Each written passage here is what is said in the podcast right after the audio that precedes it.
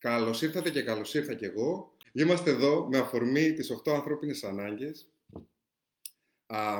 που τις 8 ανθρώπινες ανάγκες συναντάμε στο βιβλίο «Η Αλήθεια» εδώ και ξεκινάμε με την πρώτη ανάγκη που είναι η επιβίωση. Θέλω πάρα πολύ καιρό να το κάνω αυτό. Από πριν βγει το βιβλίο, το βιβλίο βγήκε το Νοέμβρη του 2021, άρα είναι ένας χρόνος και πέντε μήνες τώρα, 4-5 μήνες. Είναι αρκετός καιρός ε, και από πριν βγει το βιβλίο είχα στο μυαλό μου ότι όταν βγει το βιβλίο θέλω να κάνω 8 lives, κάθε live να ε, σχετίζεται, να αφορά μία ανθρώπινη ανάγκη. Η αλήθεια είναι ότι, η αλήθεια είναι ότι το απέφευγα για πάρα πολύ καιρό, το ανέβαλα για πάρα πολύ καιρό και έλεγα τώρα εντάξει είναι πολύ ιστορία αυτό, 8 συνεχόμενα lives, αλλά είπα θα το κάνω, θα το κάνω με το δικό μου τρόπο, δεν θα το κάνω 8 εβδομάδες, δηλαδή κάθε εβδομάδα ένα live και μάλιστα θα το κάνω και λίγο πιο, ε, πιο όμορφο για μένα, ε, καλώντας ανάλογα για ποια ανάγκη έχω κάθε φορά, σε κάποιες από αυτές τέλος πάντων, κάποιους φίλους, ώστε να μπορούμε να συνδεόμαστε και να συζητάμε για την ανάγκη ε, που έχουμε επιλέξει εκείνη την εβδομάδα. Να δούμε λίγο ποιες είναι οι οχτώ ανθρώπινες ανάγκες που περιγράφονται στο βιβλίο. Το πιστόφυλλο του βιβλίου δεν είναι τυχαία ένα συναρπαστικό ταξίδι στις οχτώ ανθρώπινες ανάγκες. Δεν είναι τυχαία το θήτα 8. Ε, ήταν μια εξαιρετική ιδέα αυτή από το δημιουργικό της Διόπτρας και πραγματικά προσέδωσε πάρα πολλά στην έννοια της αλήθειας και στον τίτλο του βιβλίου. Και να δούμε λοιπόν ποιες είναι αυτές οι οχτώ ανθρώπινες ανάγκες, γιατί ο Μαρτίνος, ο ήρωας του βιβλίου, κάνει ένα ταξίδι στο νησί του ανθρώπου, ένα, ένα νησί που δεν υπάρχει στο χάρτη και αυτό που κάνει ουσιαστικά είναι ότι α, συναντά τους μελετές των ανθρώπινων αναγκών. Κάθε φορά συναντάει και έναν διαφορετικό μελετητή και παίρνει και από εκεί ιδέες και χρησιμοποιώντας αυτές τις ιδέες μετά ψάχνει τρόπο να βρει τη δική του αλήθεια. Και προφανώς αυτό το ταξίδεμα καλύτερα να το κάνει και ο αναγνώστης, με προορισμό τη δική του αλήθεια ο καθένας από εμάς. Ποιες είναι αυτές οι 8 ανθρώπινες ανάγκες, Έχουμε λοιπόν τις πρωταρχικές ανάγκες, επιβίωση, ασφάλεια, καλή υγεία, διαφορετικότητα έκπληξη, αναγνώριση και τις ανώτερες ανάγκες πρόοδος, αγάπη, πληρότητα. Πρόοδος να γινόμαστε καλύτεροι, αγάπη, τα τρία επίπεδα αγάπης να δίνω, να παίρνω αγάπη, να αγαπώ τον εαυτό μου, πληρότητα, η εκπλήρωση ενός ανώτερου σκοπού. Α, θα εξηγήσουμε προφανώς όταν θα φτάσουμε στις τρεις άντρε ανάγκες, θα τις εξηγήσουμε περισσότερο. Εδώ τώρα είμαστε όχι για την. Ε, εδώ λοιπόν είναι οι ανάγκες. Εδώ είναι πρώτα οι ανώτερες και εδώ οι πρωταρχικές. Εδώ λοιπόν είμαστε για την πρώτη ανάγκη, σήμερα εδώ, που είναι η επιβίωση. Έχουμε να πούμε πολλά και όμορφα πράγματα για την επιβίωση και μην σας φαίνεται περίεργη ως ανάγκη και τι, τι να πεις τώρα, τι να αναφέρεις μια ανάγκη όπως η επιβίωση, να φάμε, να πιούμε, να ζήσουμε, τέλος. Όχι τέλος. Έχει πολύ, πολύ... έχει, έχουμε πάρα πολλά να μοιραστούμε σε σχέση με αυτή την ανάγκη την επιβίωση. Επηρεάζει πάρα πολύ τη ζωή μας σε πολλά επίπεδα υποσυνείδητα και συνειδητά και νομίζω έχει εξαιρετικό ενδιαφέρον. Πριν από αυτό όμως να σας πω ότι οι 8 ανθρώπινες ανάγκες, είστε ακόμα εδώ; Μ; και εγώ ανυπομονώ για το α, workshop σχέσεις που έχουμε στη Λεμεσό το Μάρτι. Χαρώ πάρα πολύ να σας δω εκεί. Στείλτε μου ένα α, μήνυμα, μάλλον συγγνώμη, κάντε με ένα σχόλιο ότι είστε εδώ και στο facebook, αγαπημένοι μου, και στο instagram. Ένα σχόλιο θέλω από εσάς. Και εδώ εσείς, ωραία. Ευχαριστώ πάρα πάρα πολύ που με βοηθάτε. Αγαπημένοι άνθρωποι στο νησί, συνοδοιπόροι φίλοι. Γιατί έχουν εφαρμογή 8 ανθρώπινες ανάγκες σε κάθε, όταν λέω κάθε, εννοώ κάθε πτυχή της ζωής μας; Ε, επιτρέψτε μου λίγο να σας προσπαθήσω να σας το αποδείξω. Γνώθης αυτών ή αυτογνωσία ή γνώση του εαυτού, όπως θέλετε πείτε το. Γνωρίζοντας και κατανοώντας κάποιος ποιες είναι οι ανάγκες του και μπαίνοντας στη διαδικασία να τις ε, κατανοήσει, ε, μπαίνει και στη διαδικασία να μπορέσει να τις εκπληρώσει. Κατανοώντας ανα, ανάγκες μου σημαίνει, συνειδητοποιώ ποιος είμαι, τι επιθυμώ, τι δεν επιθυμώ. Άρα δεν έχει να κάνει ξεκάθαρα με την έννοια του γνώθης αυτών, φυσικά. Φεύγω από, την, από το γνώθης αυτών και πάω στην ευτυχία. Εκπληρώνοντας τις ανάγκες μου, μπαίνω στη διαδικασία να αυξήσω το επίπεδο ευτυχίας μου. Ένας από τους λόγους, γλυκούλια, γράφετε ωραία σχόλια, ευχαριστώ πολύ. Ένας από τους λόγους που α, νιώθω ένα κενό μέσα μου είναι γιατί δεν εκπληρώνω όλες τις ανάγκες μου. Κάτι μου λείπει δηλαδή. Μπορεί να νιώθω ότι προοδεύω, αλλά δεν βιώνω διαφορετικό τα έκπληξη και δεν, δεν διασκεδάζω. Μπορεί να νιώθω ότι προοδεύω και ότι κάνω πράγματα επιδραστικά και νιώθω πληρότητα και εκπληρώνω έναν ανώτερο σκοπό ζωής, αλλά δεν έχω αγάπη. Όταν λοιπόν έχω κάπου ένα κενό σε κάποια ανάγκη, τότε το επίπεδο ευτυχίας μου δεν είναι στο σημείο το οποίο θα μπορούσε να είναι που θα ήθελα να είναι. Νιώθω ένα κενό. Γιατί τα, οι ανάγκες μου είναι σαν τα παιδιά της ψυχής μου.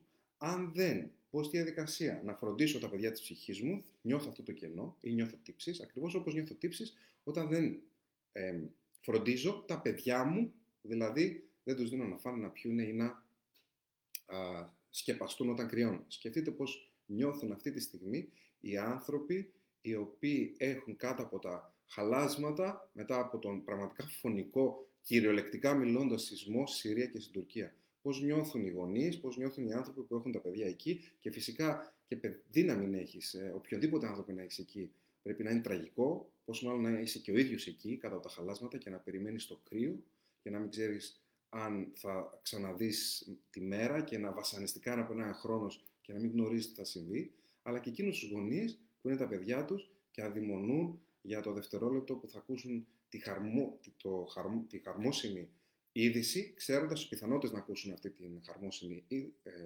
είδηση είναι πάρα πάρα πολύ μικρές. Φεύγουμε από, τις, ε, από την ευτυχία και πάμε στις σχέσεις. Γιατί οι ανθρωπίνες ανάγκες έχουν να κάνουν πάρα πολύ με τις σχέσεις; Γιατί μας επιτρέπει να δημιουργήσουμε υγιείς σχέσεις με σύντροφο, οικογένεια, παιδιά, φίλους, αρκεί που τι, να διερευνήσουμε ποιες είναι οι ανάγκες των άνθρωπων που έχουμε απέναντί μας και να μπορέσουμε να τις εκπληρώσουμε. Αν δεν μπορέσω να. Α, αν δεν ξέρω ποιες είναι οι ανάγκες των άνθρωπων που έχω απέναντί μου, θα μπορέσω εγώ να τις εκπληρώσω; Προφανώς και όχι. Γι' αυτό είναι πάρα, πάρα πολύ σημαντικό να ξέρω ποιες είναι οι ανάγκες. Χωρίς φυσικά αυτό να σημαίνει ότι ξεχνάω τον εαυτό μου, έτσι δεν είναι. Φεύγω από, την, ε, από τις σχέσεις και πάω στην έννοια της επιτυχίας και της ηγεσίας. Γιατί οι ανθρωπίνε ανάγκε σχετίζονται με την ηγεσία και την επιτυχία. Στην ίδια λογική είμαι από πάνω. Όταν μπαίνω στη δικασία να διερευνήσω τις ανάγκες των συνεργατών, προμηθευτών, πελατών, εργοδοτών, προϊσταμένων, εφισταμένων και μπω στη διαδικασία να εκπληρώσω τις ανάγκες των ανθρώπων με τους οποίους συνεργάζομαι σε επαγγελματικό επίπεδο, αν είμαι ηγέτης ενός, ε, μιας ομάδας, ανεβαίνω σε ε, ε, σε ηγετικό επίπεδο, ηγετική μου υπόσταση, και αν είμαι μέλος μιας ομάδας που έχουν ένα κοινό σκοπό και συνεργαζόμαστε για να φέρουμε ένα αποτέλεσμα, εγώ ως εργαζόμενος σε μια ε, επιχείρηση ή ως συνεργάτης σε μια άλλη, είτε ως εργοδότης σε μια άλλη, τότε ε, μέσα από αυτή την όλη διαδικασία, το ότι ε, πάλι διερευνώ και εκπληρώνω τις ανάγκες της ομάδας, όλοι μαζί καταφέρουμε ένα αποτέλεσμα σε επαγγελματικό οικονομικό επίπεδο. Άρα, οι οχτώ ανθρώπινες ανάγκες μας βοηθούν να αυξήσουμε και το επίπεδο επιτυχίας μας, άρα και την ηγετική μας υπόσταση. Μας βοηθούν πάρα πολύ στις αποφάσεις. Είναι ουσιαστικά μέθοδος λήψης αποφάσεων. Γιατί; Όταν είμαστε ανάμεσα σε δύο επιλογές, αυτό το οποίο μαθηματικά, αν θέλετε, έχει νόημα να μπούμε στη διαδικασία να διερευνήσουμε το ποια είναι η πιο μαθηματικά ορθή απόφαση, είναι αυτή που καλύπτει πιο πολλές ανάγκες μου. Βέβαια δεν μπορείς να μετρήσεις ποσοτικά τι, πόσο σημα... Μπορεί όμως είναι πολύ πιο σημαντικό το να ε, ικανοποιεί την ανάγκη σου για αγάπη από το να ικανοποιεί την ανάγκη σου για διαφορετικότητα έκπληξη, για παράδειγμα. Αυτό ε, είναι άλλη ιστορία, είναι ο συντελεστής σημαντικότητας που εσύ βάζεις, αλλά ουσιαστικά ό,τι, όποια από τις δύο επιλογές, δηλαδή το να μείνω εδώ ή να μεταναστεύσω, να πάω σε αυτή τη δουλειά ή να πάω σε μια άλλη δουλειά εκπληρώνει το να πας στην άλλη δουλειά ή νιώθεις θα εκπληρώσεις την ανάγκη σου για πρόοδο, αγάπη και πληρότητα, που είναι τρεις ανώτερες ανάγκες. Σε υψηλό επίπεδο, πήγαινε. Εδώ που είσαι τώρα, δεν νιώθεις ότι είσαι βαλτωμένος, ε, δεν εκπληρώνεις την ανάγκη σου για πρόοδο και εκεί θα εκπληρώνεις την ανάγκη σου για πρόοδο, ε, μην το συζητάς, φύγε. Ακόμα και αν πρέπει να θυσιάσεις κάτι από την ασφαλεία σου. Άρα είναι και τρόπος λήψης αποφάσεων. Βοηθάει πάρα πολύ σε πολλά, αλλά δεν θα τα αναλύσω. Αλλά ακόμα και στι πωλήσει, στο να αλλάξουμε συνήθειες, στο να αντιμετωπίσουμε την αναβλητικότητά μας. Είναι πολλά. Ήθελα έτσι να σας δώσω ένα, μια γεύση στην, ε, στο βιβλίο περιγράφω όλους τους τρόπους. Και πάμε να επιλέξουμε λοιπόν την πρώτη από τις 8 ανάγκες, την επιβίωση, και να μιλήσουμε για αυτήν επιβίωση. Να δούμε λίγο τον ορισμό που δίνω στο βιβλίο. Η επιβίωση, και ας, ας ξεκινήσουμε από αυτό, είναι ταυτόχρονα και ένστικτο. Το ένστικτο τι κάνει, με σπρώχνει να παραμείνω ζωντανός. Ξαναλέω, σκεφτείτε τους ανθρώπους μετά από 52-55 ώρες, ακόμα και παιδιά, ε, υπέμειναν τις κακουχίες, χωρίς φαγητό, χωρίς νερό, με το κρύο πραγματικά τσουχτερό και ε, μπόρεσαν και βγήκαν νικητές στη μάχη με τη ζωή. Γιατί ο άνθρωπος είναι προγραμματισμένος να επιβιώνει. Είναι προγραμματισμένος να βρίσκει τεράστιες δυνάμεις στις πιο δύσκολες στιγμές. Να απελευθερώνει τους απεριόρους πόρους μέσα του. Άρα το έδειξε με σπρώχνει να παραμείνω ζωντανός. Ξανα, προφανώς αναφέρομαι και πάλι στους πληγέντες από το σεισμό στην uh, Τουρκία και στη Συρία. Το έστω λοιπόν με, με σπρώχνει να παραμείνω ζωντανός, να διονύσω το είδος μου, να βρω φαγητό νερό στέγη, να κοιμηθώ, να προστατευτώ, να εκφράσω ελεύθερα τη σεξουαλικότητά μου. Αυτό το να εκφράσω ελεύθερα τη σεξουαλικότητά μου συνδέεται και με το να διονύσω το είδος μου. Να διεκδικήσω όσα πηγάζουν τον πυρήνα της ύπαρξής μου, χωρίς όμως να κάνω κακό στον συνάνθρωπό Γιατί άμα μου ήρθε εμένα ως νεάντερταλ να πάρω ένα ε, να πάρω ένα ρόπαλο και να αρχίζω να βαρώ κάποιον στο κεφάλι, συνειδητοποιώ, προφανώς αυτό δεν έχει απολύτως κανένα νόημα.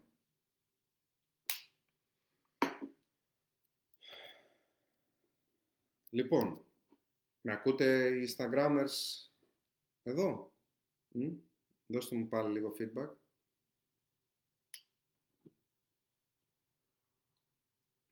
Στο Facebook τα πράγματα είναι ξεκάθαρα και ε,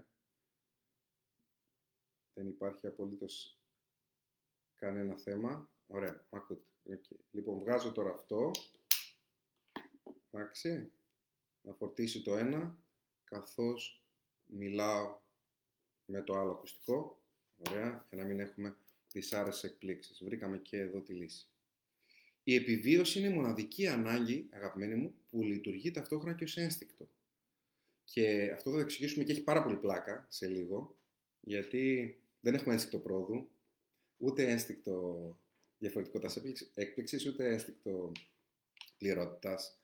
Ε, έχουμε ένστικτο επιβίωσης. Το γιατί είναι αστείο και γιατί έχει την πλάκα του θα σας το πω σε λίγο. Πόσο βαθιά συνδεδεμένος, πόσο βαθιά συνδεδεμένος,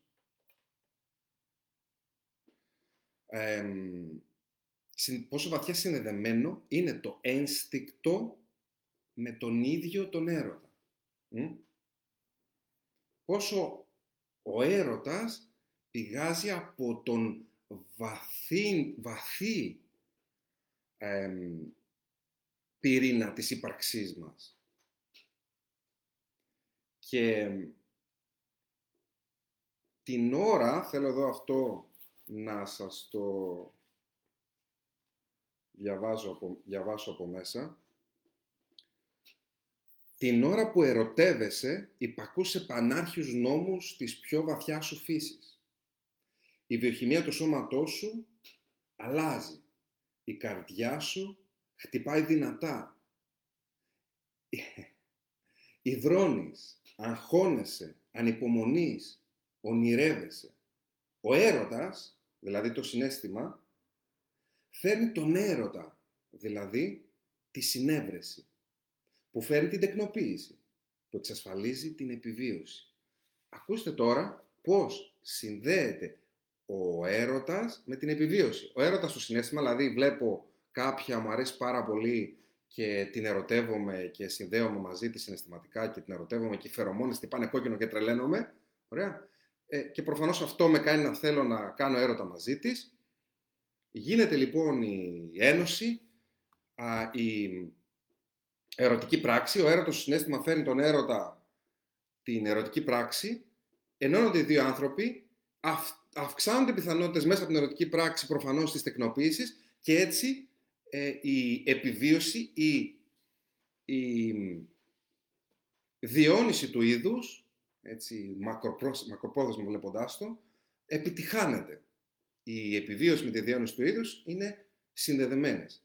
Να λοιπόν πως ο έρωτας και η επιβίωση συνδέονται πολύ μεταξύ τους και η, σκεφτείτε το, αυτό όταν το σκέφτηκα μου άρεσε πάρα πολύ, δεν ξέρω αν θα σας αρέσει και εσάς αυτή η σκέψη, ότι η ευχαρίστηση που δημιουργεί ο έρωτας είναι το κόλπο της φύσης για να υπάρξει ζωή μακροπρόθεσμα.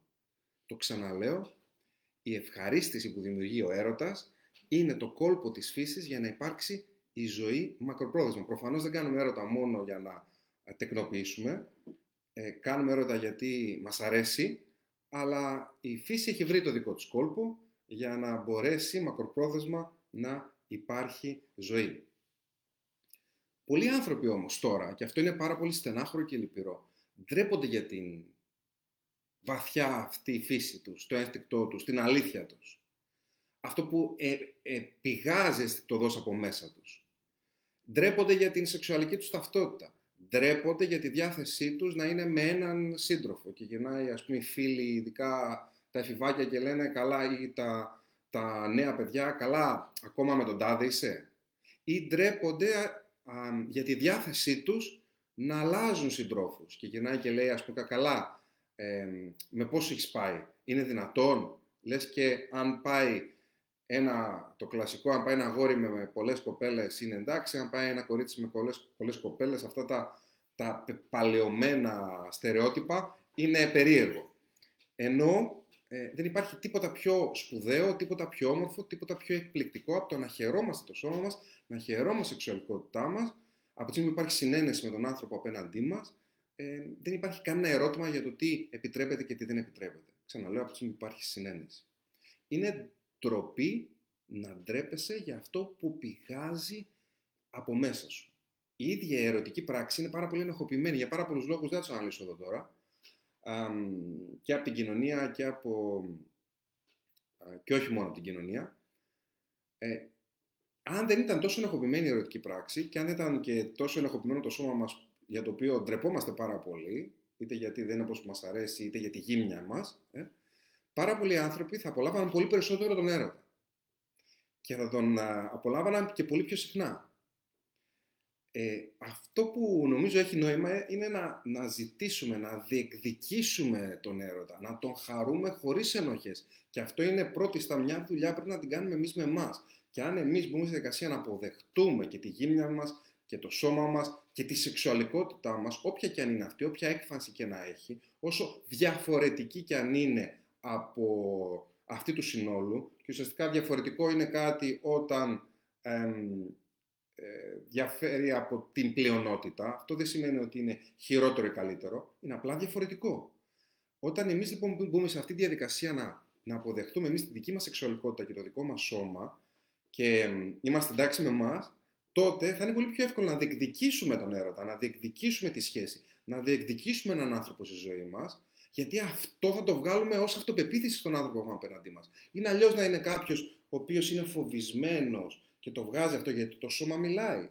Ε; Η γλώσσα του σώματος λέει όσα επιμελώς κρύβει η γλώσσα του στόματος. Μπορεί εδώ εγώ να λέω τα σπάω και είμαι wow και με αυτά και εδώ να δείχνω ότι είμαι πάρα πολύ φοβισμένος. Όταν άλλα λέει το, στο, το σώμα και άλλα λέει το στόμα, αυτό που βγάζω είναι ένα ανισόρροπο μήνυμα το οποίο τους ανθρώπους τους κάνει να θέλουν να φύγουν μακριά. Όταν λοιπόν εγώ αποδεχτώ το σώμα και της σεξουαλικότητά μου και αυτό το βγάλω με το σώμα μου και το βγάλω με τις εκφράσεις προσώπου με το σώμα μου και το βγάλω και στα λόγια μου ότι αυτός είμαι και, άμα, και ε, είναι εντάξει να μη σ' αρέσω ή είναι εντάξει να σ' αρέσω και εγώ άσχετα αν σ' αρέσω ή όχι αυτό σου λέω και αυτό σου εκφράζω, αυτό που είμαι, και σου εκφράζω και ότι μ' αρέσεις, και σου εκφράζω ότι θέλω να είμαστε παρέα, και σου εκφράζω ότι θέλω να κάνουμε έρωτα, και σου εκφράζω αυτό που νιώθω. Αυτό βγάζει αυτοπεποίθηση στον άνθρωπο που έχεις απέναντί σου. Και είναι ένα συστατικό στοιχείο, αυτή η γνησιότητα και η αυτοεπίθεση προκύπτει από τη γνησιότητα και την αυθεντικότητα. Είναι ένα συστατικό στοιχείο που αυξάνω τις πιθανότητες να ε, ελκύσω τους ε, κατάλληλους ανθρώπους, κατάλληλους συντρόφους. Έχει νόημα. πιούμε λίγο γιατί με έχετε δυσκολέψει σήμερα. Τι έχω εδώ μέσα και πίνω; Τι πιστεύετε ότι έχω εδώ μέσα και πίνω; Ε; Ανάλογα με το πόσο πολύ γελάω κάθε φορά που πίνω, θα φαντάζεστε κιόλας. Εντάξει. Λοιπόν, εδώ είστε. Guys. Άνθρωποι στο νησί. Συνοδοιπόροι. Εδώ είστε.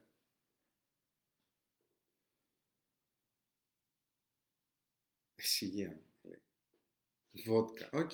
Ναι. Θα μπορούσα. Γάλα. Τσάι. Τέλο πάντων. Κάτι έχω. Ποιος ξέρει.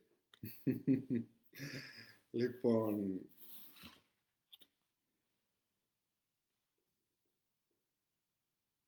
Πάω λίγο στην... Ε, φεύγω από τον έρωτα για λίγο και πάω στην έννοια της αγάπης. Είπαμε ότι ο έρωτας είναι το κόλπο της φύσης για να υπάρχει ζωή μακροπρόθεσμα γιατί αυξάνουν τις πιθανότητες να υπάρχει τεκνοποίηση, άρα να υπάρχει και ζωή αύριο. Πάω λοιπόν στη σελίδα 104 να δούμε πώς έχει τη αγάπη και βοηθάει και αυτή στην επιβίωση. Η αγάπη προφανώς είναι πολλά περισσότερα από επιβίωση, αλλά συνδέεται και με την επιβίωση. Διαβάζω από, το, από τη σελίδα 104 από την αλήθεια. Μάθε λοιπόν πως τόσο ο έρωτας όσο και η αγάπη περνούν μέσα από το φίλτρο της επιβίωσης. Ο έρωτας μας κάνει να ενωθούμε. Φθήνει όμως γρήγορα. Εκεί έρχεται η αγάπη να μας κρατήσει ενωμένους. Έτσι αυξάνονται οι πιθανότητες όχι μόνο της επιβίωσης, αλλά και της μακροχρόνιας ευημερίας μας.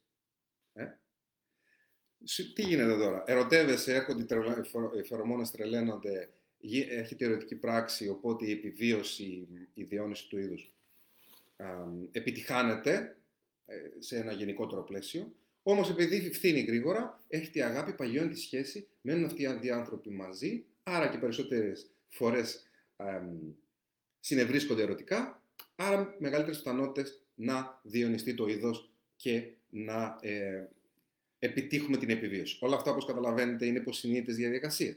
Δεν είναι κάτι που το σκεφτόμαστε και λέμε «Α, τώρα να, να διονύσουμε το είδος μας» ή προφανώς όχι, ίσα ίσα τις περισσότερες φορές αυτό που προσπαθούμε είναι να μην διονύσουμε το είδος μας.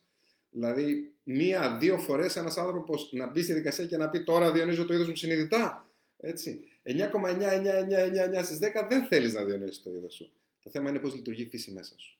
Και αυτό είναι το, το όμορφο να ξέρεις. Όταν ξέρουμε πώς λειτουργεί η φύση μέσα μας, όταν αποκωδικοποιούμε τα μυστικά της ίδιας ανθρώπινης φύσης, τότε ερχόμαστε πολύ ε, κοντά στην κατανόηση ε, πανανθρώπινων ε, ε ιδεών που είναι πανανθρώπινες, αλήθ, πανανθρώπινες αλήθειες και αυτό πέραν που, που μας προσφέρει ένα χαμόγελο, μας βοηθάει να πάμε παραπέρα. Ε, σε σχέση λοιπόν τώρα με αυτό θέλω να σας διηγηθώ ε, ένα, μια ιστορία που κατά τη γνώμη μου είναι μια από τις δύο ομορφότερες ιστορίες που έχουν γραφτεί ποτέ ε, στην ιστορία του ανθρώπινου είδους, που σχετίζεται με την αγάπη, τον έρωτα και την ε, σύνδεση των ανθρώπων. Ε, η μία είναι αυτή, που είναι ο, ε, ο μύθος του Αριστοφάνη για την καταγωγή του έρωτα που συναντάμε στο συμπόσιο του Πλάτωνα. Η άλλη είναι η ιστορία του Χριστού. Άστα αν κάποιος πιστεύει ή όχι, άσχετα αν κάποιος θεωρεί ότι υπάρχουν και μυθοπλαστικά στοιχεία ή όχι στην ιστορία του Χριστού, δεν έχει απολύτως καμία σημασία. Σαν ιστορία, η ιστορία του Χριστού για μένα είναι πιο όμορφα, εφάνταστη και ε, δυνατή ιστορία που υπάρχει ε, μαζί με την ιστορία που θα σας διηγηθώ τώρα. Πάμε λοιπόν στο μύθο του Αριστοφάνη για την καταγωγή του έρωτα. Ακούστε τώρα πώς οι αρχαίοι Έλληνες είχαν σκεφτεί τα πάντα και είχαν συνδέσει τα πάντα με τα πάντα. Πριν, λέει, υπάρξουν οι άνθρωποι, εμείς στη μορφή που είμαστε τώρα, ε, ήμασταν διαφορετικοί υπήρχαν τρία φύλλα, όχι δύο. Το ανδρικό, το γυναικείο και το ανδρόγυνο. Αυτά τα τρία φύλλα τώρα με ποιον τρόπο λειτουργούσαν; Το ανδρικό είχε δύο ανδρικά κεφάλια, τέσσερα χέρια, τέσσερα πόδια. Το γυναικείο δύο γυναικεία κεφάλια, τέσσερα χέρια, τέσσερα πόδια. Το ανδρόγυνο ένα ανδρικό, ένα γυναικείο κεφάλι, τέσσερα χέρια, τέσσερα πόδια. Αυτά τα όντα ήταν ανώτερα όντα και επειδή κινιότουσαν με, με κυκλικό τρόπο και επειδή στην αρχαιότητα η, η κυκλική κίνηση θεωρούνταν τέλεια κίνηση, ανέπτυξαν τεράστιες δυνάμεις και απείλησαν τους θεούς των Όλυμπο. Σάλταρε ο, ο Δίας, λέει τι πάνε να κάνουν αυτοί να μας φάνε τα πρωτεία, άσε τώρα, και έριξε κεραυνούς και, φα... και σκεφτείτε τι έκανε, φανταστείτε, υποψιαστείτε, τους χώρισε στη μέση. Με το που τους χώρισε στη μέση αυτοί διασκορπίστηκαν σε όλη την υφήλη. Και ουσιαστικά έχασε ο καθένας το άλλο το μισό. Μ; Τα γλυκούλια τα καημένα. Για σκεφτείτε το να έχεις βρει το άλλο σου μισό και να το χάσεις με αυτόν τον τρόπο, γιατί ένας τρελός που μένει σε ένα ψηλό βουνό αποφασίζει να σας κόψει στα δύο. Εμείς είμαστε προϊόντα ενός διαμελισμού. Ακούστε τώρα εδώ, σκέψη. Τι, τι, τι, τι, τι, τι, τι εγκέφαλο είχαν αυτοί οι άνθρωποι ή πόσο τον εκπαίδευαν τέλος πάντων. Α, ο καθένας λοιπόν προσπαθούσε να βρει το άλλο το μισό. Να πως προκύπτει ο ομοφιλοφιλικός έρωτας. Γιατί αυτοί που ήταν στο ανδρικό φύλλο, ο άντρας που ήταν δύο ανδρικά κεφάλια, προσπαθούσε ε, ε, ο άντρας να βρει τον άλλο άντρα και να συνδεθούν.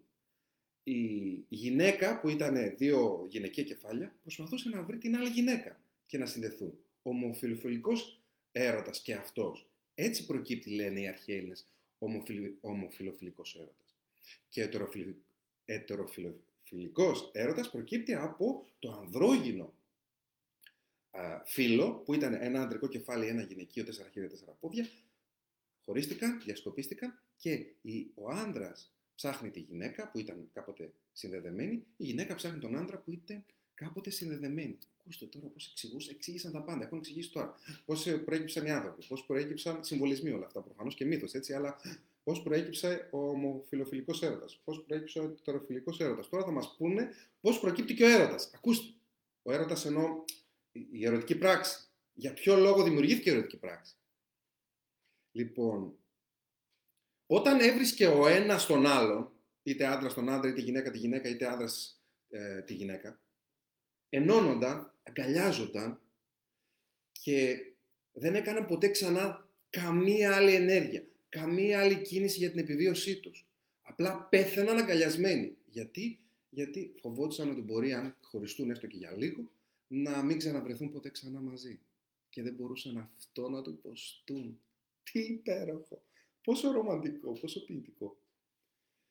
Ο Δίας, επειδή άρχισαν να πεθαίνουν προφανώς ε, καταρρυπάς, Φοβήθηκε. Τι φοβήθηκε, ότι θα χαθεί το ανθρώπινο είδος, το νέο που δημιουργήθηκε μετά το διαμελισμό και θα χάσει και αυτός και οι υπόλοιποι τις θυσίες, τις τιμές και ουσιαστικά τους υπηρέτες. Πάντα έχουμε τους τους δούλους και τους, τους υπηρέτες και τους άρχοντες. Λοιπόν, τέλος πάντων. Και τι κάνει, ε, φέρνει τα γενετικά τους όργανα μπροστά, ώστε να μπορούν να κάνουν τι, ώστε να μπορούν έτσι αγκαλιασμένοι που είναι, να κάνουν έρωτα να φτάνουν σε κορεσμό μέσα από την ευχαρίστηση και έτσι να χαλαρώνουν δηλαδή, να τσιλάρουν που το λένε τώρα τα παιδιά και να μπορούν να κάνουν και τίποτα άλλο. Δηλαδή να πάνε να φάνε, να πιούνε, να φροντίσουν τον εαυτό τους για να μπορέσουν να επιβιώσουν και να υπάρχουν. Δηλαδή, δεν ξέρω, ε, πείτε μου, εσάς σας εντυπωσιάζει αυτή η ιστορία, γιατί εγώ σας λέω ότι θεωρώ μια από τις καλύτερες που έχω ακούσει ποτέ.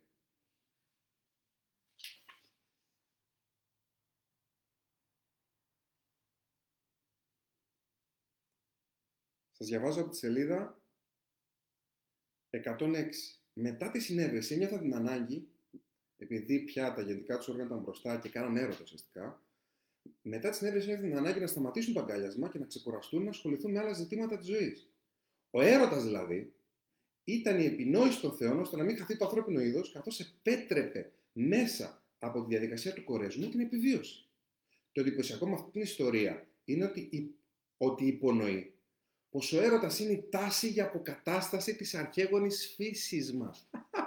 τι λέει, Είναι η τάση για αποκατάσταση αρχαίγονης φύσης μας. Ποια είναι η αρχαίγονη φύση μας; Η αρχαίγονη φύση μας δεν είναι αυτή που είμαστε τώρα. Είναι ότι κάποτε ήμασταν δύο κεφάλια, τέσσερα χέρια, τέσσερα πόδια. Και κάνοντας έρωτα, τη στιγμή που κάνουμε έρωτα, ξαναγινόμαστε το φίλο που ήμασταν κάποτε. Το διπλό. Από της πριονισμένης, διχοτομημένης φύσης μας. Για λίγα λεπτά γινόμαστε ξανά ένα, όπως είμαστε κάποτε.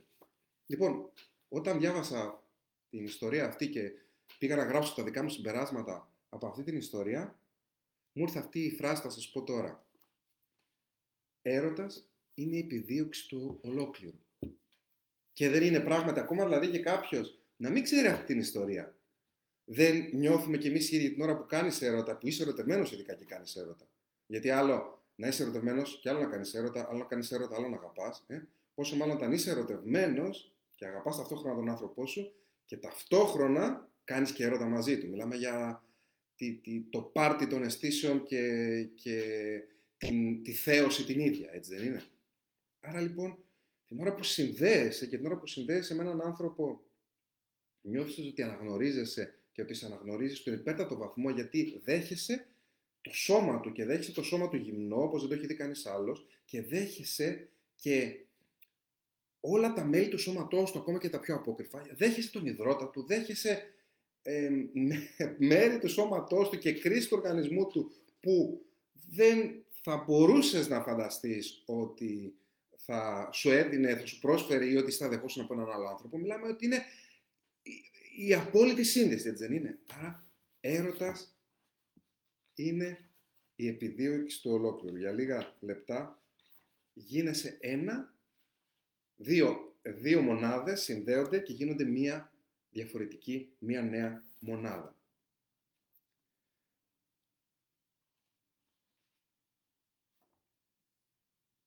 Το πιστεύω, αγαπημένοι μου αφάνταστα, αδιανόητα πολύ. Το πιστεύω βαθιά. Φτάνει, Νικόλα. Καταλάβαμε. Πήγαινε στην επόμενη σκέψη σου. Ότι αν ακούγαμε λίγο περισσότερο, το έγραψα και πρόσφατα, αν ακούγαμε λίγο περισσότερο το μέσα μας, θα είχαμε λύσει πολλά περισσότερα, αν όχι όλα, θα είχαμε λύσει πολλά από αυτά που μας απασχολούν. Γιατί το συνέστημά μας ξέρει, γνωρίζει τι, τι θέλουμε. Μπορεί να μην παραδεχθώ ότι έχω μια επιθυμία ή ότι φοβάμαι κάτι ή ότι δεν μου αρέσει κάτι που συμβαίνει ή να δεν συμπαθώ έναν άνθρωπο ή ότι ε, δεν είμαι ευχαριστημένος με κάτι που ξαναλέω που συνέβη με ένα γεγονός.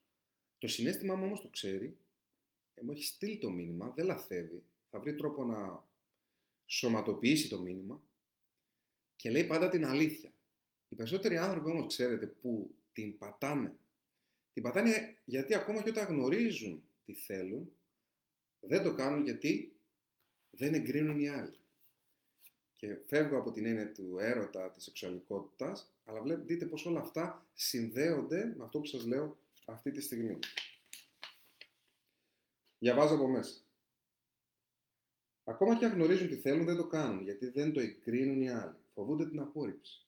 Την απόρριψη από τη φύση σου πρέπει να φοβάσαι περισσότερο το σκοτωμένο όνειρο, το αποθυμένο, τη δυστυχία, τον ψυχοπνευματικό θάνατο, τη σπαταλημένη ζωή. Αυτά πρέπει να φοβάσαι περισσότερο.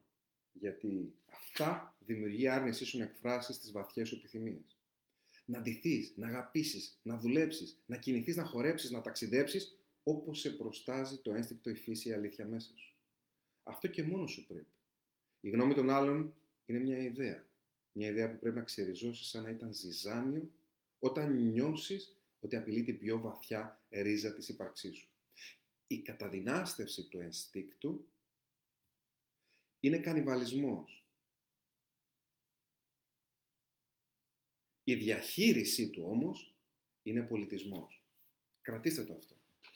Το να καταδυναστεύω το ένστικτό μου και να κάνω συνεχώς άλλα πράγματα, γιατί έτσι προτάσει η κοινωνία, τα στερεότυπα, το πρέπει και δεν ξέρω εγώ τι άλλο, ο μπαμπάς, η μαμά, ο σύντροφος, η, κοινο... η κοινωνία, όχι η κοινωνία, είναι κατα... Ε, το να καταδυναστεύω τις βαθιές μου και τις αληθινές μου επιθυμίες είναι καταστροφή. Ό,τι καταπιέζεται για πολύ καιρό έχει την τάση να εκρήγνεται και να συμπαρασύρει μαζί του και ό,τι άλλο υπάρχει. Για σκεφτείτε το λίγο αυτό. Μια βόμβα τα σκάει, σκάει και δεν δημιουργεί μόνο ζημιά στην περιοχή εκείνη που είναι, αλλά και στη γύρω περιοχή. Αυτές είναι οι λεγόμενες παράπευρες απώλειες. Όταν λοιπόν εγώ δεν ακολουθώ αυτό που βαθιά μέσα μου είναι πολύ σημαντικό για μένα, δεν λέω ότι δεν θα κάνω συμβασμού και προφανώς και θα κάνω και συμβασμού και είμαι στο παιχνίδι της ζωής.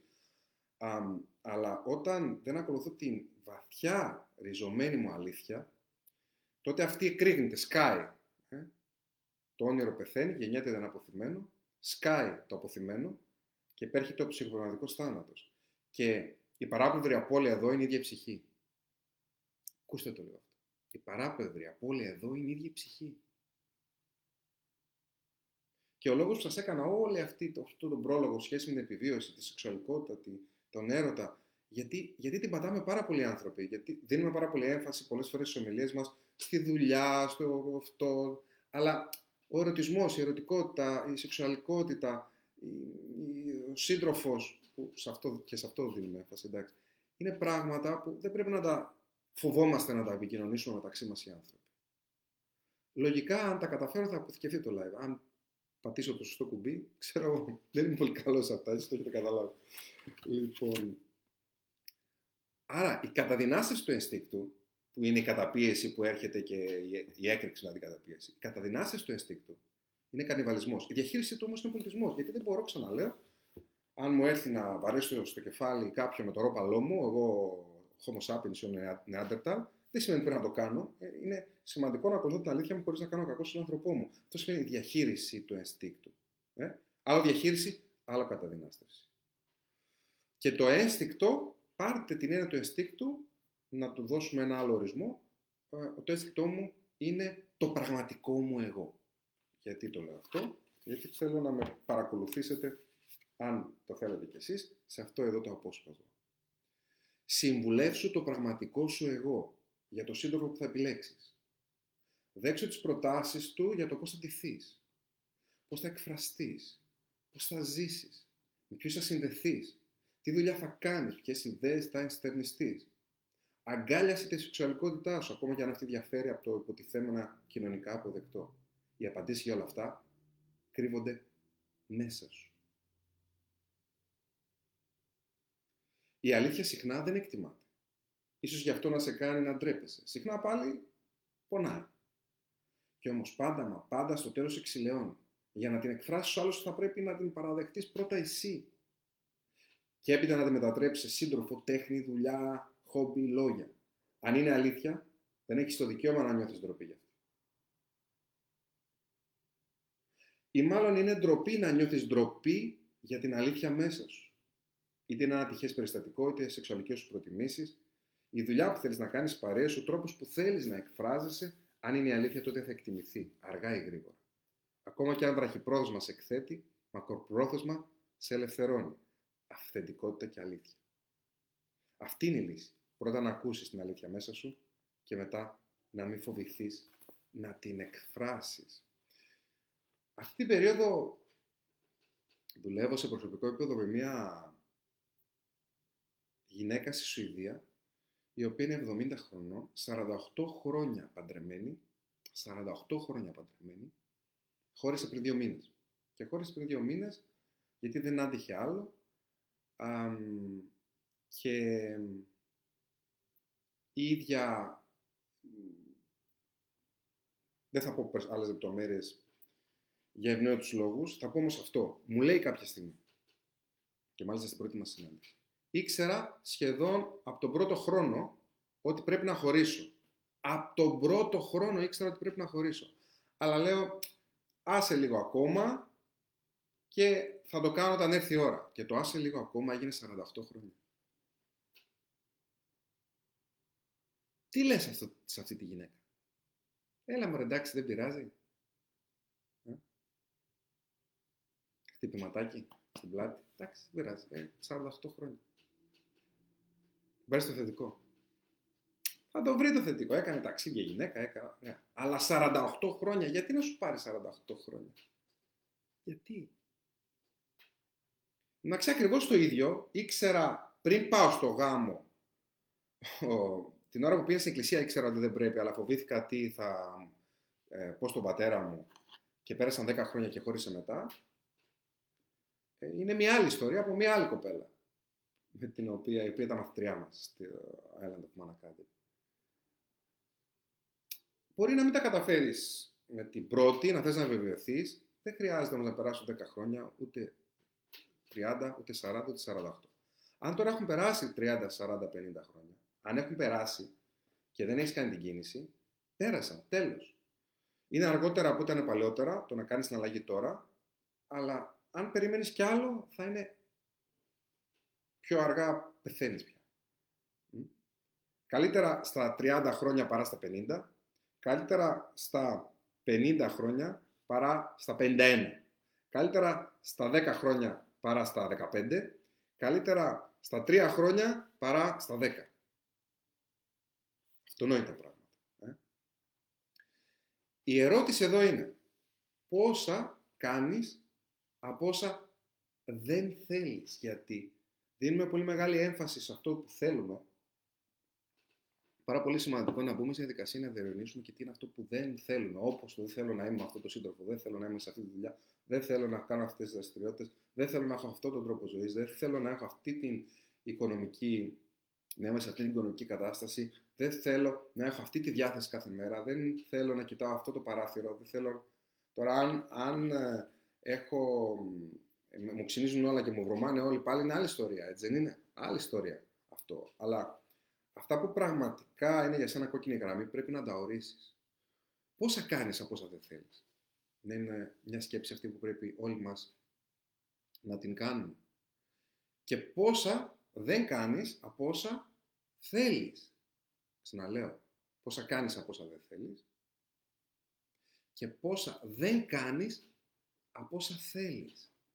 Θέλεις και σε πάνε στην πρόοδο, γιατί άμα θέλεις να, να πίνεις ναρκωτικά να βρίζεις όλη μέρα όποια βρει μπροστά σου και να είσαι μίζερος, δικαίωμά σου, αλλά δεν θα σου προσφέρει σε ένα τίποτα ούτε στου άλλου. Έτσι δεν είναι.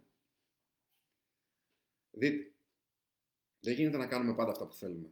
Και θέλω να το κρατήσετε αυτό. Γιατί αν κάποιος σας. Ε, ε, ξέρω εγώ, γεμίζει τα μυαλά με ιδέες τύπου πρέπει πάντα να κάνεις το που θέλεις και πάντα να είσαι εσύ αυτός που θα εκπληρώνεις δικές σου ανάγκες και θα μείνεις μόνος σου, εσύ και ο αυτούλης σου, εσύ και το δίκαιο σου, εσύ και η ανάγκη σου, εσύ και ε, ο κακός σου εγωισμός. Ε; Έχει μεγάλη διαφορά το να ξέρεις ποιος είσαι και να θέτεις τα όρια σου και να εκπληρώνεις ανάγκες σου, αλλά ε, ξέροντας ότι έχεις κάποιους άλλους ανθρώπους απέναντί σου και πρέπει να είναι μέσα στην, στην εξίσωση.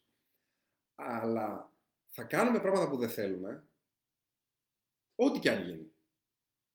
Ακόμα και όταν είμαστε με τον άντρα ή τη γυναίκα της ζωής μας, με τον σύντροφο της ζωής μας, πάλι θα είναι πράγματα τα οποία θα μας δυσκολεύουν και είναι πράγματα τα οποία ε, θα αναγκαστούμε να κάνουμε που δεν θέλουμε. Θα κάνουμε υποχωρήσεις, για παράδειγμα. Ωραία.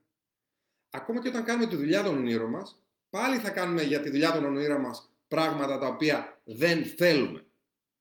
Γιατί κάθε δουλειά, ακόμα και η καλύτερη, ακόμα και η σπουδαιότερη, ακόμα και η πιο ονειρεμένη, έχει γραφειοκρατία, έχει δυσκολία και έχει πόνο και ε, υδρότα και πολύ προσπάθεια.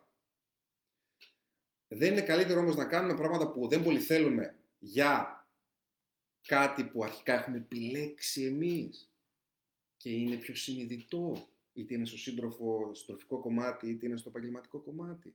Σκεφτείτε να κάνετε πράγματα που δεν θέλετε για πράγματα που έχετε επιλέξει που πάλι δεν τα θέλετε. Ξαναλέω, σκεφτείτε να κάνετε πράγματα που δεν θέλετε για πράγματα που έχετε επιλέξει και δεν τα θέλετε εξ αρχής. Είτε μια δουλειά που δεν θέλετε, είτε ένα άνθρωπο που δεν θέλετε, είτε ένα φίλο που δεν θέλετε, είτε μια γειτονιά που δεν θέλετε, είτε μια πόλη που δεν θέλετε να μένετε. Δεν την έχετε επιλέξει, δεν τη θέλετε και ταυτόχρονα αναγκάζετε να κάνετε μέσα εκεί, σε αυτή τη συνθήκη, εγκλωβισμένη, φυλακισμένη, πράγματα που πάλι δεν θέλετε. Ε, πόσο δεν θέλω πια. Αν βρεθώ σε μια πόλη που μου αρέσει, που έχω επιλέξει, θα βρεθώ σε δύσκολες τιμέ να κάνω πράγματα που δεν θέλω. Έχω επιλέξει την πόλη είναι πιο ευχάριστο αυτό το να υποστώ τις δυσκολίες αυτής της συνθήκης. Λοιπόν, τώρα ήρθε η ώρα να ξεχωρίσουμε το ένστικτο που μας κάνει καλό από το ένστικτο που μπορεί να μας δυσκολεύει. Και είναι πάρα, πάρα, Μα πάρα πολύ σημαντική αυτή, αυτός ο διαχωρισμός. Όταν μιλάω για το αίσθητο, φυσικά μιλάω για το αίσθητο της επιβίωσης. Ε. Είπαμε η επιβίωση, η μοναδική ανάγκη που είναι ταυτόχρονα και ένστικτο. Αυτό το απόστημα σας το έχω ξαναδιαβάσει, είναι από τα αγαπημένα μου του βιβλίου. Θα σας μιλήσω για το πυθικάκι. Όσοι με ξέρετε λίγο περισσότερο, καταλαβαίνετε τι εννοώ. Λέει, εδώ, αν άκουγες λίγο περισσότερο το μέσα σου θα τα έχεις λύσει όλα. Αν άκουγες λίγο περισσότερο το μέσα σου, θα τα έχεις λύσει όλα. Στήσε αυτή στην ψυχή. Λοιπόν, πάμε στο πυθικάκι. Στην σε εισαγωγικά η λέξη αρνητική πλευρά της επιβίωσης, που δεν είναι αρνητική και θα καταλάβετε τι εννοώ. Ε, πολλές φορές το αίσθηκτο λειτουργεί σαν ένα πυθικάκι μέσα μας το οποίο μας θέλει αραχτούς, στα σίγουρα, στα βολικά, στα εύκολα. Απλώς να ανασένουμε. Όπως ήδη σου ανέφερα, το να πας γυμναστήριο, να διαβάσεις ένα βιβλίο, να κυνηγήσεις τα όνειρά σου, δεν γίνεται αντανακλαστικά και υποσυνείδητα. Βλέπεις αυτά δεν είναι απαραίτητα για τη ζωή. Οπότε το πυθικάκι θα θεωρεί περιτά, πολυτέλεια, ακόμα και εχθρό του. Όταν γυμνάζεσαι, κινδυνεύεις με τραυματισμό. Όταν κυνηγάς τα όνειρά σου, νιώθεις άγχος και εμφανίζεται ο φόβος αποτυχίας. Όταν διεκδικείς την αγάπη τη ζωή σου, εμφανίζεται ο φόβος της απόρριψης. Πόνος, άγχος, φόβος. Το πυθικάκι δεν θέλει τίποτα από όλα αυτά. Θέλει απλώς να υπάρχει. Να κρατηθείς η ζωή με όσο το δυνατό μικρότερη κατανάλωση ενέργειας. Δεν επιθυμεί να τρώσει υγιεινά, απλά να μην πεινάς. Το πυθικάκι δεν θέλει να είσαι κοινωνικός, να μιλάς δημόσια, να απευθύνεις στους ανθρώπους μέσα από το έργο σου, δηλαδή να αγγίζεις ψυχές. Και πάλι εδώ τι κάνει, φωνάζει. Κίνδυνο, σταμάτα. Μην αναλάβεις την παρουσία Μην αλλάξεις δουλειά. Μην εκτεθείς. Μην επεκτείνεις τις δραστηριότητές σου. Μην συμπεριλάβεις άλλους στο όραμά σου. Μην εμπιστευτείς. Μην γνωρίσει νέους ανθρώπους. Μην ανοιχτείς, μην ρισκάρεις. Μην επενδύσεις. Μην προσπαθήσεις. Μείνε στο καβούκι σου. Το ένστικτο μας επιτάσσει το βολικό και το λιγότερο που απαιτείται για την αυτοσυντήρησή μας. Ξέροντας αυτό, έρχεται το ερώτημα. Το πυθικάκι πρέπει να το ακούμε. Ναι ή όχι; Θέλω απάντηση από εσάς. Αγαπημένοι μου άνθρωποι στο νησί, συνοδοιπόροι μου, θέλω να μου απαντήσετε. Το πυθικάκι μέσα μας. Που θέλει να μας κρατήσει ζωή. Αλλά μέχρι εκεί δεν θέλει να μας πάει παραπέρα. Δεν θέλει την πρόοδο, δεν θέλει το γυμναστήριο. Σου λέει φόβος, κίνδυνος, μπορεί να χτυπήσεις. Δεν θέλει να διεκδικήσεις το, τον άνθρωπο στη ζωή σου. Αλλά μπορεί να σε απορρίψει. Άστο, φύγε. Δεν θέλει τη δουλειά των ονείρων σου. Άστο, μπορεί να αποτύχεις. Το πυθικάκι πρέπει να το ακούμε. Όχι, λένε κάποιοι. Πρέπει να το ακούμε ναι ή όχι.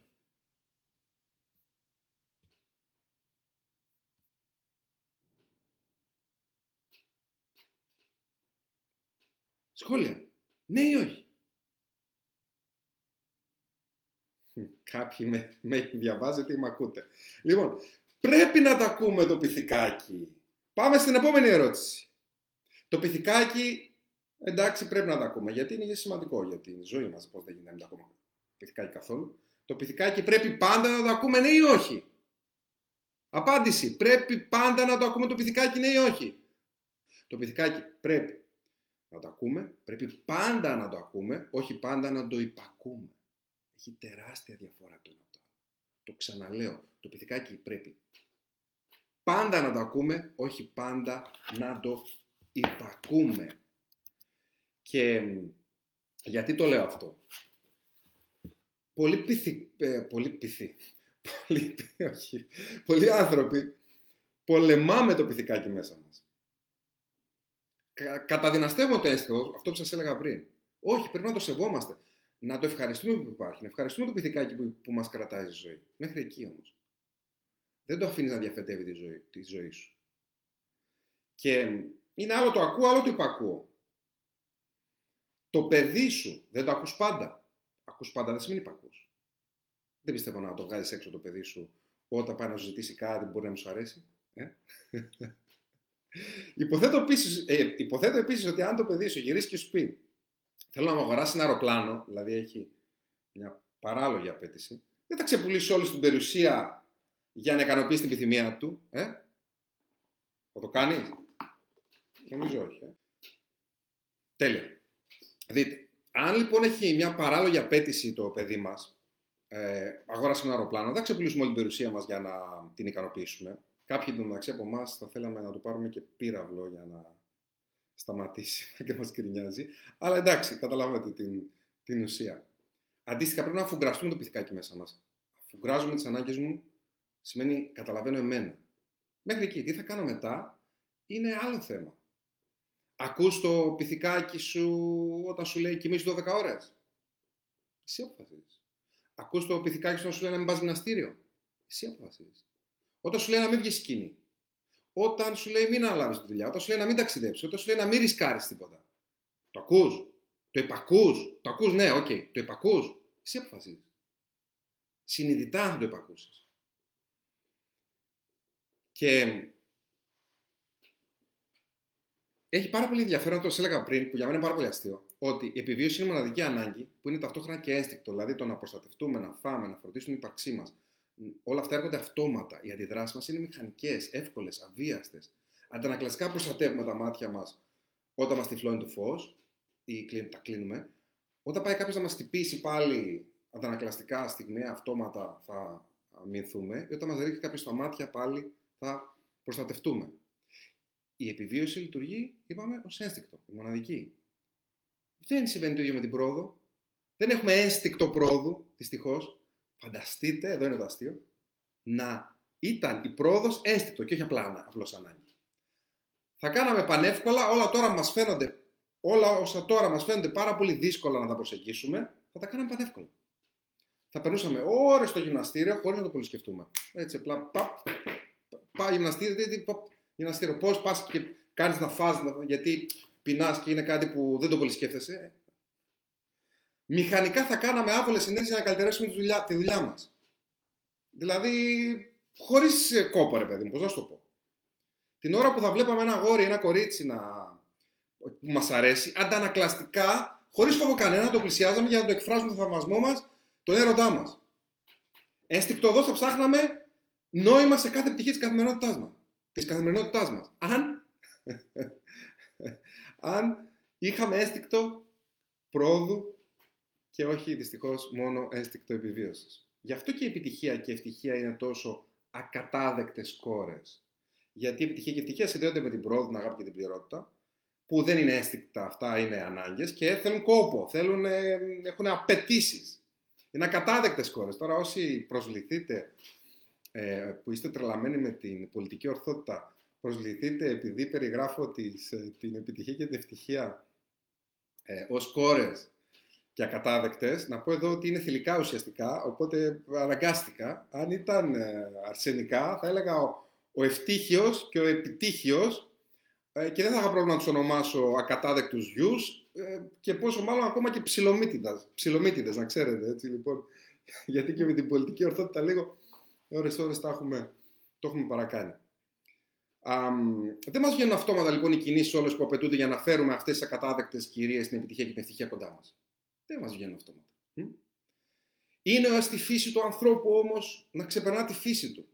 Δεν μπορεί να την ξεπεράσει αν δεν την καταλάβει και αν δεν την αποδεχτεί. Γι' αυτό είναι σημαντικό να κατανοήσουμε τι είναι αίσθητο, τι είναι ανάγκη, ποιες είναι οι ανάγκες μας, τι συμβαίνει μέσα μας, πώς λειτουργεί το πυθικάκι, αν είναι καλό το πυθικάκι, αν είναι κακό το πυθικάκι, αν πρέπει να το ακούω, αν πρέπει να το ακούω πάντα, αν πω, ότι έχω το δικαίωμα να μην το υπακούσω, έχω το δικαίωμα να πάω ενάντια σε αυτό που μου λέει να κάνω. Αυτά είναι πόσο σημαντικά πράγματα να τα συνειδητοποιήσω. Γιατί αποκτώ πρόσβαση στην αλήθεια της ανθρώπινης φύσης. Και όταν αποκτώ; Πρόσβαση στην αλήθεια της ανθρώπινης φύσης, αποκτώ ουσιαστικά τα κλειδιά, τα μυστικά της ίδιας μου της ύπαρξης. Άρα μπορώ να κάνω αναβάθμιση της ίδιας μου της ύπαρξης σε, σε επόμενο χρόνο. Είναι εκπληκτικό αυτό. Αν δεν ξέρω ένα μηχάνημα, πώς θα το αναβαθμίσω; Αν δεν ξέρω τη φύση μου, πώς θα την αναβαθμίσω; Πώς θα κάνω upgrade; Πώς θα πάω στο επόμενο επίπεδο; Πώς θα συζητάμε για πρόοδο, άμα δεν ξέρω πώς λειτουργώ; Όταν συμβαίνουν πράγματα και, και είναι συγκεκριμένα χαοτικά όλα μέσα μου και δεν μπορώ να τα βάλω σε κουτάκι, να τα βάλω, να τα τοποθετήσω εκεί που πρέπει, να τα κάνω λόγο, να τους δώσω λέξεις, γιατί όταν, όταν προσδώσω, περιγράψω με λέξεις, ζωγραφίσω με λέξεις, ακόμα και με εικόνες να ζωγραφίσω κάτι, γίνεται κατανοητό, δεν είναι πια φοβιστικό, δεν είναι μύθος, δεν είναι τέρας μυθοπλαστικό που έχει και με απειλή, ξέρω πια τι είναι. Ξέρω, είναι φόβος χ, είναι φόβος ψ, είναι η ανάγκη μου για τάδε, είναι η επιθυμία μου εκείνη, είναι ε, η σύνδεση που έχω κάνει με το παρελθόν, τώρα ξέρω κουτάκι, ωραία. Αποδοχή, πάμε παραπέρα, πάμε στο μεταεπίπεδο. Είναι στη φύση μου λοιπόν να ξεπεράσω τη φύση μου και αυτό συμβαίνει μόνο όταν κατανοήσω τη φύση. Και να κατανοήσω ότι αυτή η φυσική μου τάση για βόλεμα είναι κάτι, ακούστε πώς το είπα, φυσική τάση, είναι κάτι που πηγάζει από μέσα μου. Και έχει να κάνει με το αίσθημα της επιβίωσης, το πηδικάκι μέσα μου που μου λέει άραξε και ζήσε, ή να υπάρχεις μόνο. Αυτό θέλω από σένα. Δεν θέλει την πρόοδο. Τι θέλω να πω. Δεν έχεις κάποιο πρόβλημα εσύ που αναβάλεις. Που κάποιες φορές μένεις στάσιμος. Ακολουθείς την κατασκευή σου. Ακολουθείς τη φύση σου. Έτσι είσαι κατασκευασμένος, είσαι κατασκευασμένος να αναβάλεις, είσαι κατασκευασμένος να βουρκιάζεις, είσαι κατασκευασμένος να μην πηγαίνεις παρακάτω. Ναι, αλλά είσαι και κατασκευασμένος, φίλε, να υπερβαίνεις τη φύση σου. Είσαι κατασκευασμένος να βρεις τρόπο να κάνεις upgrade το σχέδιό σου, να κάνεις αναβάθμιση, να ξεπεράσει τη φύση σου, να πας ενάντια στο βολικό, να πας ενάντια στο φόβο. Εμείς φοβόμαστε να μην φοβηθούμε και καταλήγουμε διπλά φοβισμένοι. Γι' αυτό μετά από όλο αυτό το, το συνονθήλευμα των ιδεών που έχουν να κάνουν με την πρώτη ανάγκη από τις 8 που είναι η επιβίωση και που θα έχει πάρα πολύ ενδιαφέρον η επόμενη ανάγκη που είναι η καλή υγεία να μου προτείνετε αν θέλετε να πέραν από τα δικά μου που θα πω να έχω ένα καλεσμένο μαζί μου και ποιος θα θέλατε να είναι ο καλεσμένος μου στην καλή υγεία. Για σκεφτείτε, καλή υγεία. Σας έχετε κάποιο στο μυαλό που θα μπορούσε να μας πει όμορφα πράγματα; Ακούω ιδέες. Ποιε είναι οι πρώτε σκέψει που έχω στο μυαλό; Ποια θα μπορούσα να έχω μαζί μου, ποια; Δεν θα κάνω άλλη Τετάρτη live. Το επόμενο live θα γίνει κατά 90% ε, μία, μία Μάρτη. Όχι. Μία...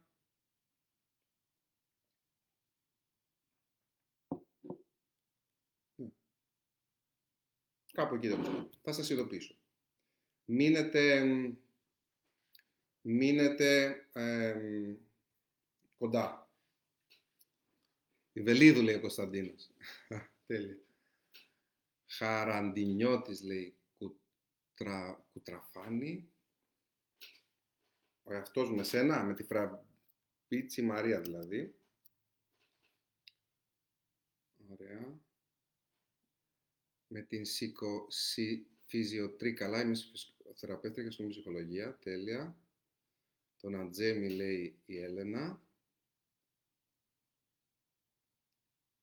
Ωραία, εγώ θα τα κρατήσω τα σχολιά σας. Τον Ιπποκράτη, μου λένε στο facebook.